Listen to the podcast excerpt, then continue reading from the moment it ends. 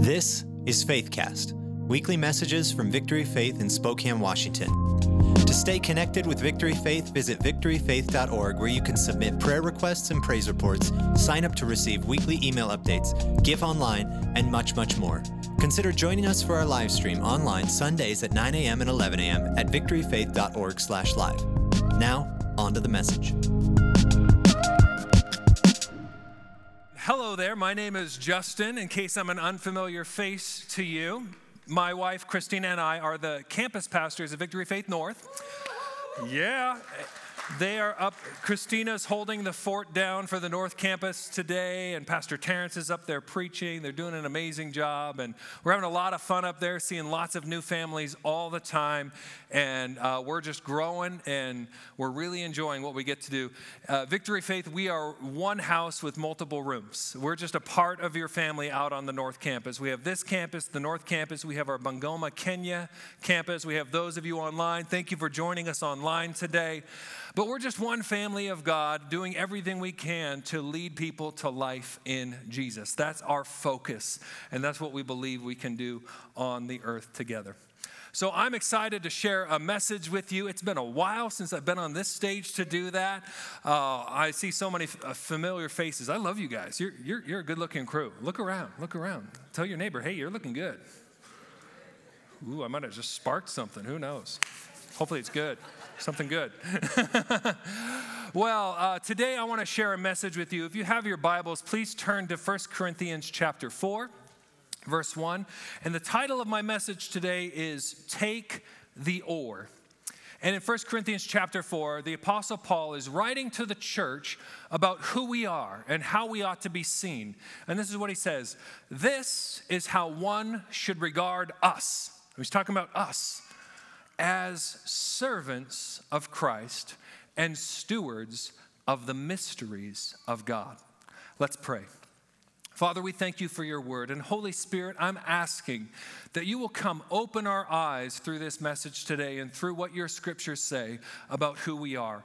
Help every single one of us today to have an encounter with your presence where it's not just words on a screen or words that you're hearing, but, but words that come straight from the heart of heaven into our hearts. And let it shift where we are spiritually. Let it shift our attitudes and mentalities. Help us, Holy Spirit, to see ourselves the way that you see us. Help us as a church to see who we are in Christ. And Father, I'm praying for anyone here who uh, j- just came and, and they're, they're experiencing a lot of chaos and, and, and turmoil in their life. Right now, Holy Spirit, I pray that you will show them you have an anchor in your presence and you have a people, you have a place for them to belong, a place where they are loved, a place where they are valued, and a place they know who their family is. So, Father, just come and meet each one of us right where we're at today. In Jesus' name. Amen. Amen. Hey, it's Labor Day weekend, which is traditionally kind of the last hurrah of summer. And uh, even today, we're going to go get our last hurrah in as a family. After this service is over, we're going to pack up the van. We're going to head north where our family has a, a, cabin out on the lake. Pastor Craig and Moni, they're my in laws, and they, you probably heard him talk about the lake cabin north of Colville. It's been in the family for five generations, and it's an amazing legacy that we get to do that. We get to enjoy that together. And a couple years ago, Pastor Craig made a really strategic purchase in order to help carry the legacy on for future generations. He got a jet ski to keep up there at the lake because he knew if nothing else, the grandkids would keep coming back for the jet ski. Yeah, and look, there we go. That's me pulling uh, my, my littlest son, Sam, out on the inner tube there. And he's the funnest to pull on the inner tube because he is the lightest weight. And that means when I get that big wave and I, I hit it at just the right speed, he'll launch a good six or seven feet in the air. And he's amazing. He has good grip strength, so he'll hold on half the time, but half the time I get to see him tumble into the drink. And uh, they, they, all enjoy it. In fact, la- our last trip up there, uh, they started begging me, no more waves, no more waves. Well, last summer we were doing this, and we had an incident where one of the times when somebody had fallen in the water, I was helping them get back up on, on the tube and I started up the engine, but then I noticed the tow line, you know, the rope, started coming back towards the jet ski. So I killed the engine because that can be a little bit dangerous, but I didn't kill it fast enough. And the intake motor sucked in the tow line and wrapped itself around the motor, and we were then dead in the water. We, we couldn't go anywhere. There was no way to start that engine again safely. And so I had to get out that little emergency paddle, and with my two boys and the, the inner tube still attached, I had to row us back to shore. And it wasn't a cool paddle like, like this nice wooden paddle, it was like a flimsy little emergency paddle. And I found myself in that moment really wishing that I had two more oars, one for each of my kids. As little as their arms were, it would have helped. Every little bit would have helped get us back to the shore faster. And it would have been nothing like how many of you watched the Olympic rowers this summer during the Summer Olympics? I love watching the Summer Olympics, and the rowing is so impressive. To see these athletes who, in and of themselves, their bodies are fine tuned machines, but then together, when they're rowing and pulling in perfect unison, the way that those canoes can just cut through the water straight as an arrow with such speed, such power, it's impressive. And I started thinking about this. I started thinking about the inner tube, or how many of you like to water ski or wakeboard or any of those boat sports. That's a lot of fun, right? I started to think about that, and I started to think about rowing, and I kind of thought, you know, this could be two pictures for us to help us understand two different approaches to what it means to participate in our local church. Because some of us are water skiers. And today's word, just to warn you, it might be a little convicting. And if you're new here, uh, this word is probably a little bit more aimed at people who have been around for a while. But I'll, I'll talk to each of you as we go throughout. So, water skiers are the ones who, when we come to church on a Sunday morning, it's like going for a thrilling ride. And it is. Our worship team, they're driving the boat, and we just grab the rope and all we have to do is hang on for the you know 30 minutes of worship. And we they take us to places in god's presence and it's beautiful. The sun is shining. His presence is shining on us. And then the preacher gets up there and he's going to give us some more challenge and some more waves and some choppy waters that we're going to get through. But if we hold on through the end of service we're going to go places with our preacher with our worship leaders. But then sunday is over the motor stops and we float. And the rest of the week, Monday through Saturday, we got our life jackets on, we got our life preserver, we got our salvation. We're going to stay above the water, but every current that comes, every wind that comes, we're just going to go wherever it takes us until Sunday morning comes around. Hopefully, we're close enough to the boat to go on a ride again. Now, obviously, that's the not, not the kind of Christians I hope that we would want to be. But rather, I want to be what Paul is talking about here in 1 Corinthians 4 1, because when he says we ought to be regarded as servants, that word servant is the Greek word huperetes. And that literal translation of that word is under oarsman. So when he says we ought to be regarded as servants, we ought to be regarded as oarsmen. And the Apostle Paul had a very specific image in his mind of what he's talking about, of what it means to be a servant in the house of God. It means to be like one of those rowers on a Roman galley ship. And we have a picture of that that's going to come up here in a moment. These galley ships were an amazing innovation in seafaring at their time. These ships, you can see the under oarsmen are below decks. That's why they're called under rowers and they could have anywhere from uh, 15 to 30 pairs of oars. And on every oar, they could have one to three rowers. And contrary to some Hollywood depiction, these rowers were not usually slaves. They were often soldiers or paid skilled laborers who were really good at pulling those oars. And these ships were incredible because they did not depend on favorable winds to go where they needed to go. If they had a destination in mind, almost no matter what the weather, they could get the rowers moving the boat in the right direction. And a skilled crew of oarsmen were so good at maneuvering these, they could spin the boat 360 degrees on its axis. Now, when you're an under rower, when you're below deck, obviously you can't see necessarily where the ship is going. And so there were leaders who would chant the rhythm and chant instructions for what each rower was supposed to be doing. And what they would do is they would often use drums and pipes and music to make sure every rower could hear what they were supposed to be doing.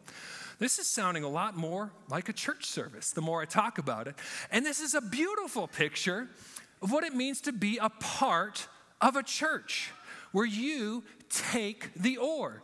You're not just gonna hold on and, and ski on Sundays, but all throughout the week, every day of your life, you are a part of something where your contribution matters, where we, guided by the Spirit of, of God as a church, we can pick a destination that we're called to, and no matter what adverse wind of culture or adverse current is out there, we can go together where God is calling us to go.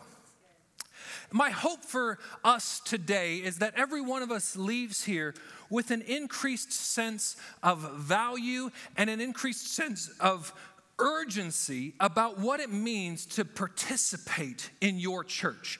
Whether you're a part of Victory Faith here and you call this your home, whether you're passing through today and you have another home church, or whether you're figuring out where that is, whatever church God calls you to, I want to invite you to take an oar, to be a part of the team, to help propel us where we are called to go.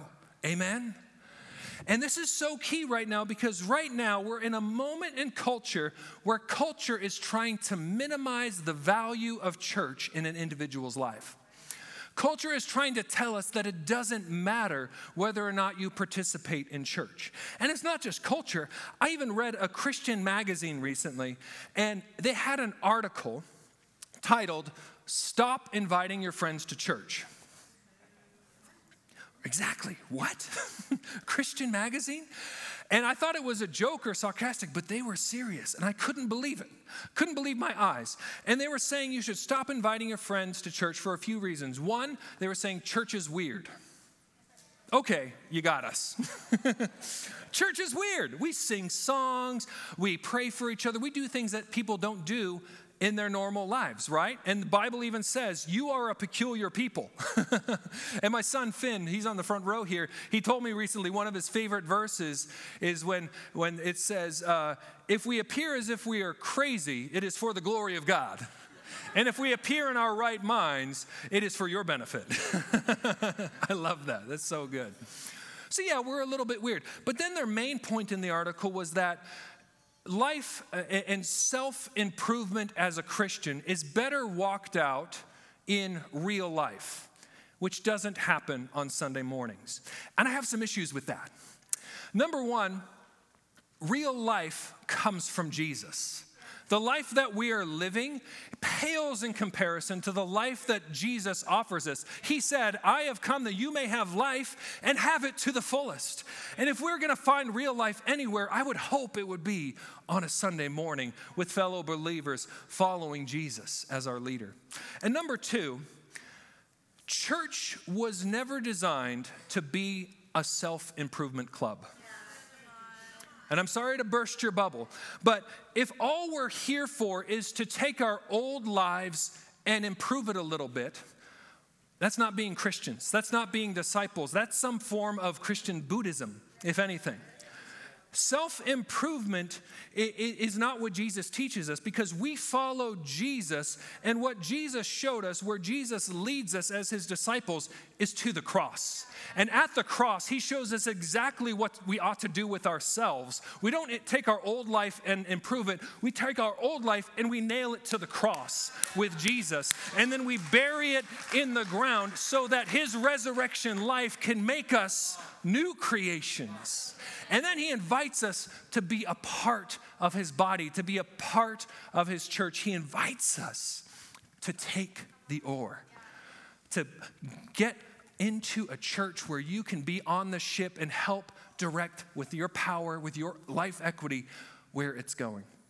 So, this morning, I want to give us some oars that we can grab onto as believers as we participate in church. And there's four of them. I'm going to list them out here, and then we are going to unpack each one. Number one, I can attend church as a consumer or as a contributor.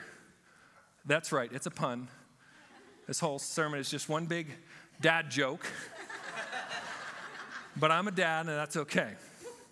I can attend church as a consumer or a contributor. Take the or. I can worship as a mere participant or as a priest. I can receive the word as a spectator or as a steward. Or I can just attend church on Sunday, or I can live as an ambassador. So let's unpack these. Number one, I can attend church as a consumer or a contributor. You know, when you first come to church, it's all about you. And that's the way we design it. Actually, if it's your first time today, we're doing all of this for you.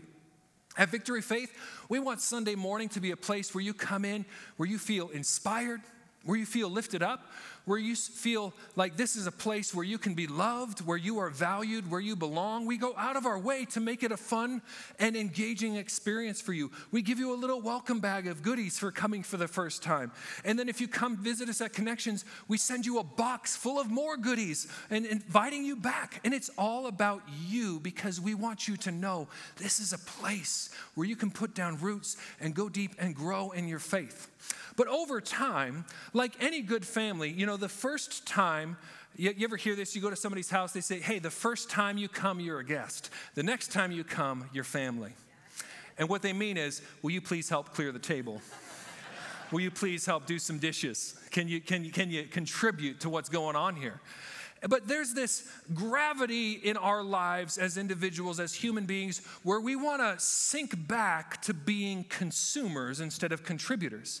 And we've always had this pull from the very beginning. In fact, in 1 Corinthians 11, Paul addresses this in the very early church. Listen to what he says When you come together, it is not the Lord's supper that you eat, for in eating, each one of you goes ahead with his own meal. One goes hungry, another gets drunk. now, this is a church service he's talking about. Could you imagine being in the early church, showing up, and you were supposed to have communion, but you were late, and all the food is gone, and everyone there is drunk? Wow. Would you go back to that church? Probably not. Because it's a church full of people who are there to get what benefits them the most without looking out for others at all. And I love this. He says, What? Do you not have houses to eat and drink in, or do you despise the church of God and humiliate those who have nothing? Should I commend you in this? No, I will not. So then, my brothers, when you come together to eat, wait for one another. If anyone is hungry, let him eat at home, so that when you come together, it will not be for judgment. In other words, Paul is saying, stop being consumers at church. Learn to do your part and contribute. Now, you need to come to church for you, yes. Every Sunday morning, there is something in this house, in the relationships with other believers, in the worship, in the word. You need that for your week. You need that for your life. But as we mature and grow as a part of a life giving church, we participate in giving that life and not just receiving it. We lift our eyes up to see who's here on Sunday that I can give some life to today. And, church, I actually mainly want to commend you for this. I know some of you is, are hearing this as challenging, but Victory Faith, there's so many of you who are so good at this. I see you out in the lobbies meeting new people, praying for people, inviting them out for coffee, inviting them out for lunch, saving seats for someone that you never met before. And that is a way that you take an oar. And it's not just about the hospitality team, it's every one of us really pulling this ship in a life giving direction for everyone who comes through our doors. So good on you. Let me celebrate you, Victory Faith. You're so good at this. But on top of that, I especially want to celebrate a group of people. A lot of you are in the room right now. If you are a volunteer at Victory Faith on, every, on any team, man, you really get this. You've really grabbed hold of an oar with us, and you are pulling this ship in such a powerful way that we couldn't do without you. So, whether you're in the parking team, if you're a greeter, an usher, a cafe, security, if you're on the prayer team, if you're on the Victory Kids team, if you're on the offering counters, if you're on the Discover team, if you're on the media, worship, or sound teams, can we just thank and honor those teams, those volunteers right now?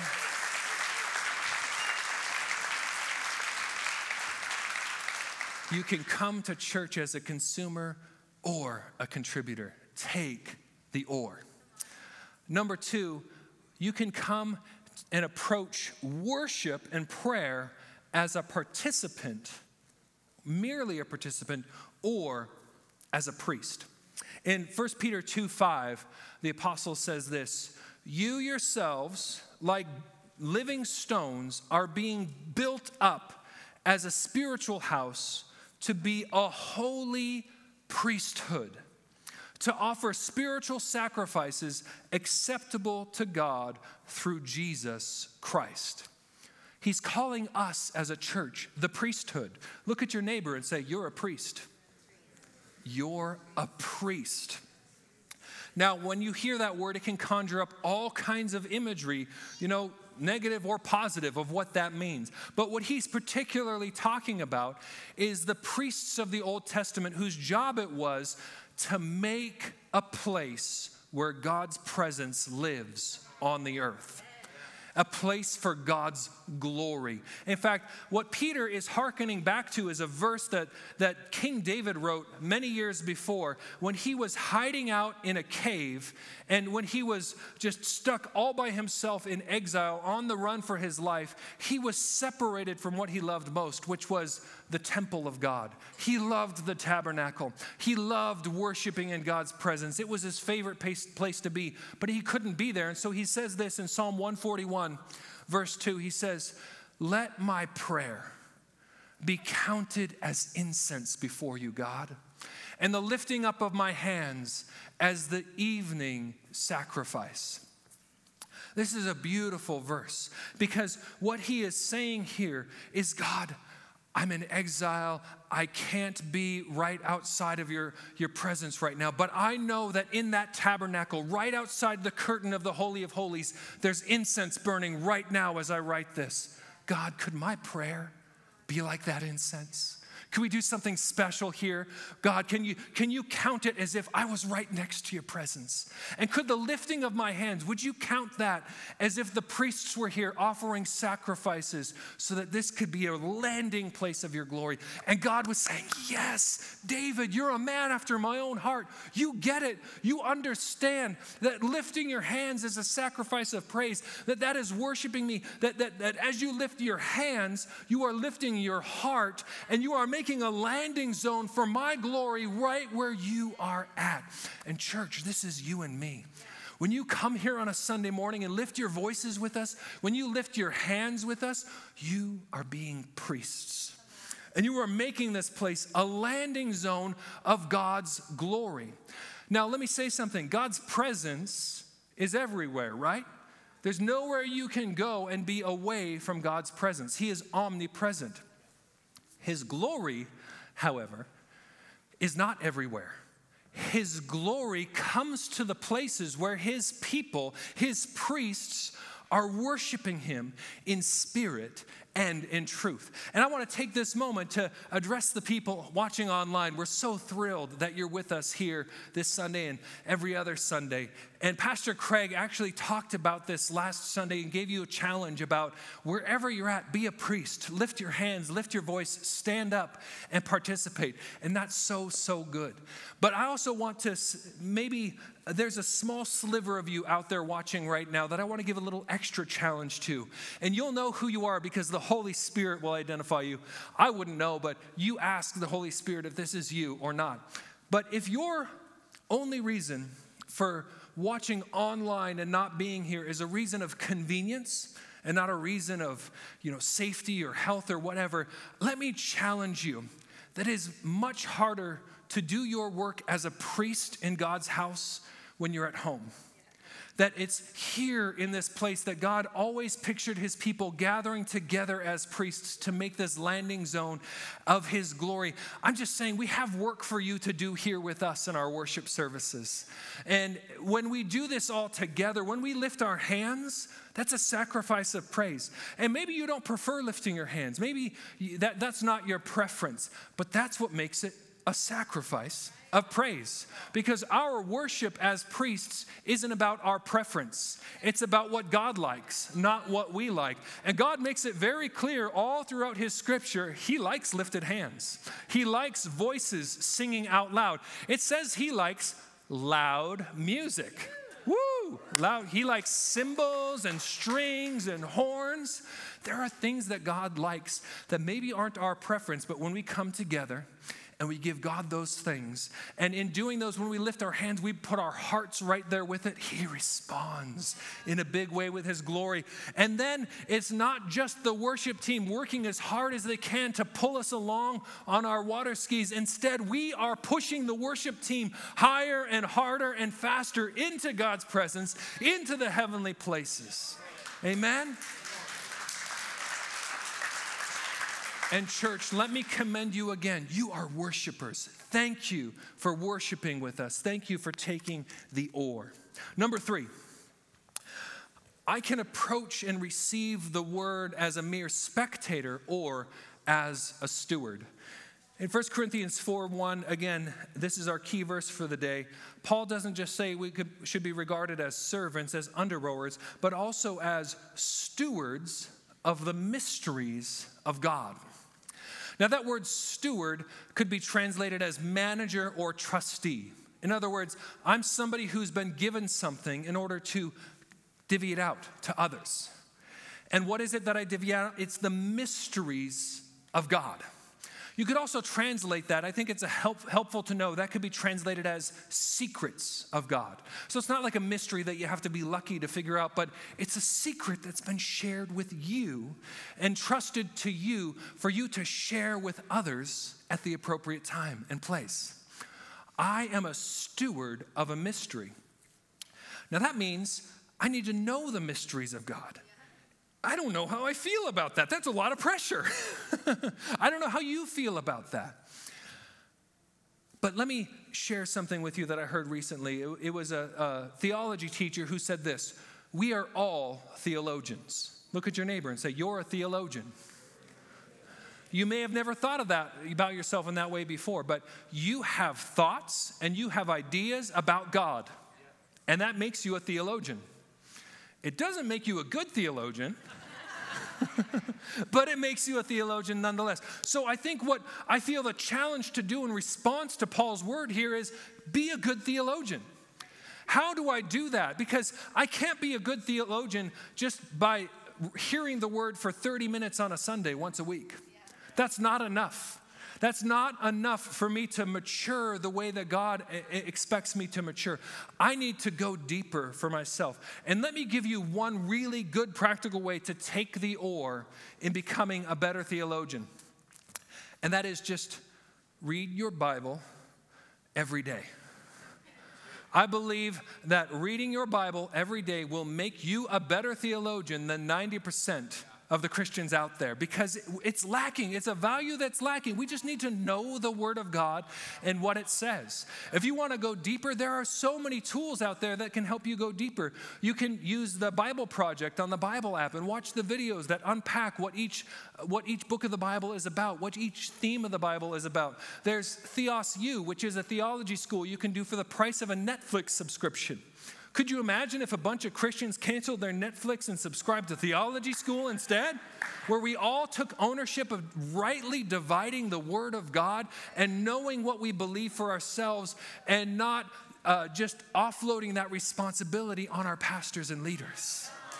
All of us can know the Word of God and learn to divide it rightly. And in that way, we take the oar of being who God has called us to be. Number four. I can just be a mere attender on Sundays, or I can be an ambassador. Now, hear me out. Attending is so important. And I want to encourage you attend more often. Be at church as often as you possibly can. But in doing that, let's also remember that Monday through Saturday, we have even more responsibilities as Christians, as disciples, as a part of this church to be an ambassador. Paul says again in 2 Corinthians 5:20, "Therefore, we are ambassadors for Christ, God making his appeal through us." We implore you on behalf of Christ, be reconciled to God. Jesus was very strategic that the last thing he did before he ascended into heaven, before he left this earth, he looked at each one of his disciples and he said to them, Go. Go into all the world and make disciples. He commissioned us because we are the disciples today. So that means wherever you go, God sent you. You are an ambassador for, for Christ. So uh, the Bible also says that God knew the, the times set for them and the exact places where they would live. God knows your address. And combining these ideas, God put you in the neighborhood where you live for a reason. You were sent there. Look at your neighbor and say, You were sent. When you go to your coffee shop each day, you were sent there. When you go to your workplace, you were sent there by God. When you go to your school, when you go to your grocery store, when you go to your barber, when you go to your dog groomer, God sent you there. Wherever you go, unless you're going somewhere in rebellion, God sent you there. So when I go down to the park next to my house, Holy Spirit's been working on this in my life. I need a lot of improvement in this area to realize I'm an ambassador. Holy Spirit's been so faithful. Every time I go to the park with my kids, my number one reason is to go connect with my kids. But then I'll feel the Holy Spirit kind of tapping on my shoulder. Hey, Justin, remember, I sent you here. Then I stop looking at my phone. I put it away. I start looking for other people, other parents, just offering a, a kind smile, just a look in the eye, a chance to have conversation, just realizing I carry in my heart the life giving love of Jesus, and there's others who need that. I don't need to preach to them. I don't need to cram it down their throats. I just need to be an ambassador. I just need to carry that hope as who I am. And God is faithful to open up doors of conversation. I believe He'll do the same for you.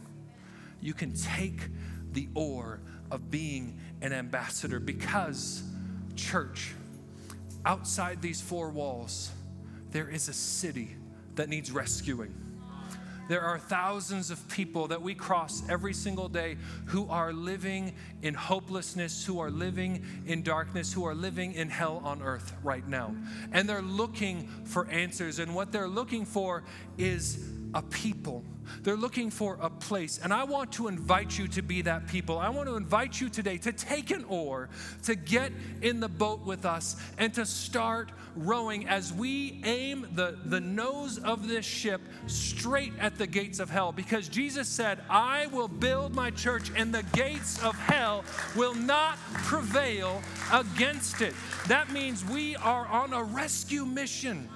We're going to take all of the power of all of us pulling together, going in the direction by the anointing of the Holy Spirit to smash open the gates of hell in our community and set the captives free, to rescue them out of darkness, to bring them into the life of Christ. And we do that together.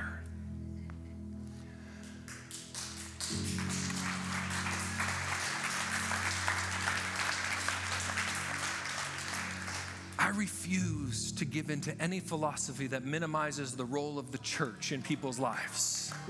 I refuse.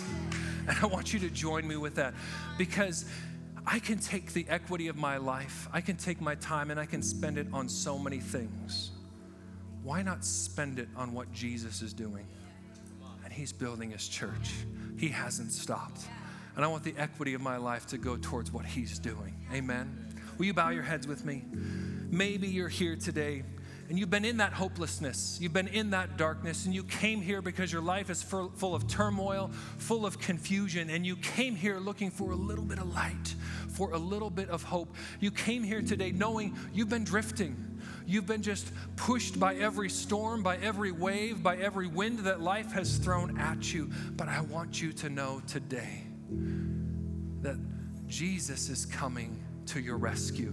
Jesus came to rescue every single one of us. He came to offer you a great exchange. Your life, right where it's at, as messed up as it may seem, just give Him that, and He will give you His life, His wholeness, His abundant life, because He was the perfect Son of God who came to earth and then He died on a cross as a sacrifice for our sins. And when He did that, He took hell's claim off of your life. It no longer has any authority over you, He set you free. And you can know that freedom, you can know that abundant life today simply by saying yes to Jesus. I'll take the deal. So, with every head bowed and every eye closed, if you want to say yes to Jesus, would you lift your hand for me? I want to pray with you. Come on, I see that hand. I see that hand. Come, Holy Spirit. Hands going up all over. Come, Holy Spirit. Just keep them up for me for a minute. Hallelujah. Hallelujah. The Bible says in Romans 10 9 that if you confess with your mouth that Jesus is Lord and believe in your heart that God raised him from the dead, you will be saved. So you can put your hands down right now. But, church, what I want to do is for everyone who did raise their hands, or if you didn't and you wish you did, we're going to pray a prayer together with those who did raise their hands. And in faith, believe that this is a moment of rescue and salvation for each one of them. So, would you all in the room just repeat this after me? Father in heaven, Thank you for sending your son Jesus to rescue me. I'm getting on your boat today. Jesus, I believe that you died for me to forgive me of my sins. And Jesus, I believe you rose from the dead to give me new life. So, Jesus, be my Lord. I'm following you from now on. God, be my Father. I want to know you more. And Holy Spirit, be my guide. Come and fill me now. In Jesus' name. Amen. Amen. Let's give the Lord a hand. You can stand to your feet. Church, I want to encourage you one practical way that you can take an oar. If you're listening to this message and you're like, yeah, I'm in, you got me sold, tell me what to do, Pastor. First stop, if you haven't yet, next Sunday at 11 a.m. in Classroom 1, go to Discover. It's a class that will show you where all the oars are, where to sit on the boat, and how to get started going on this journey with us. Amen? Amen. And then as we close today, we get to put this into practice because we're going to worship together. And as we lift our hands, let's be priests. Let's lift our hearts and let's make this place a landing zone for God's glory. Amen? Amen. Let's worship.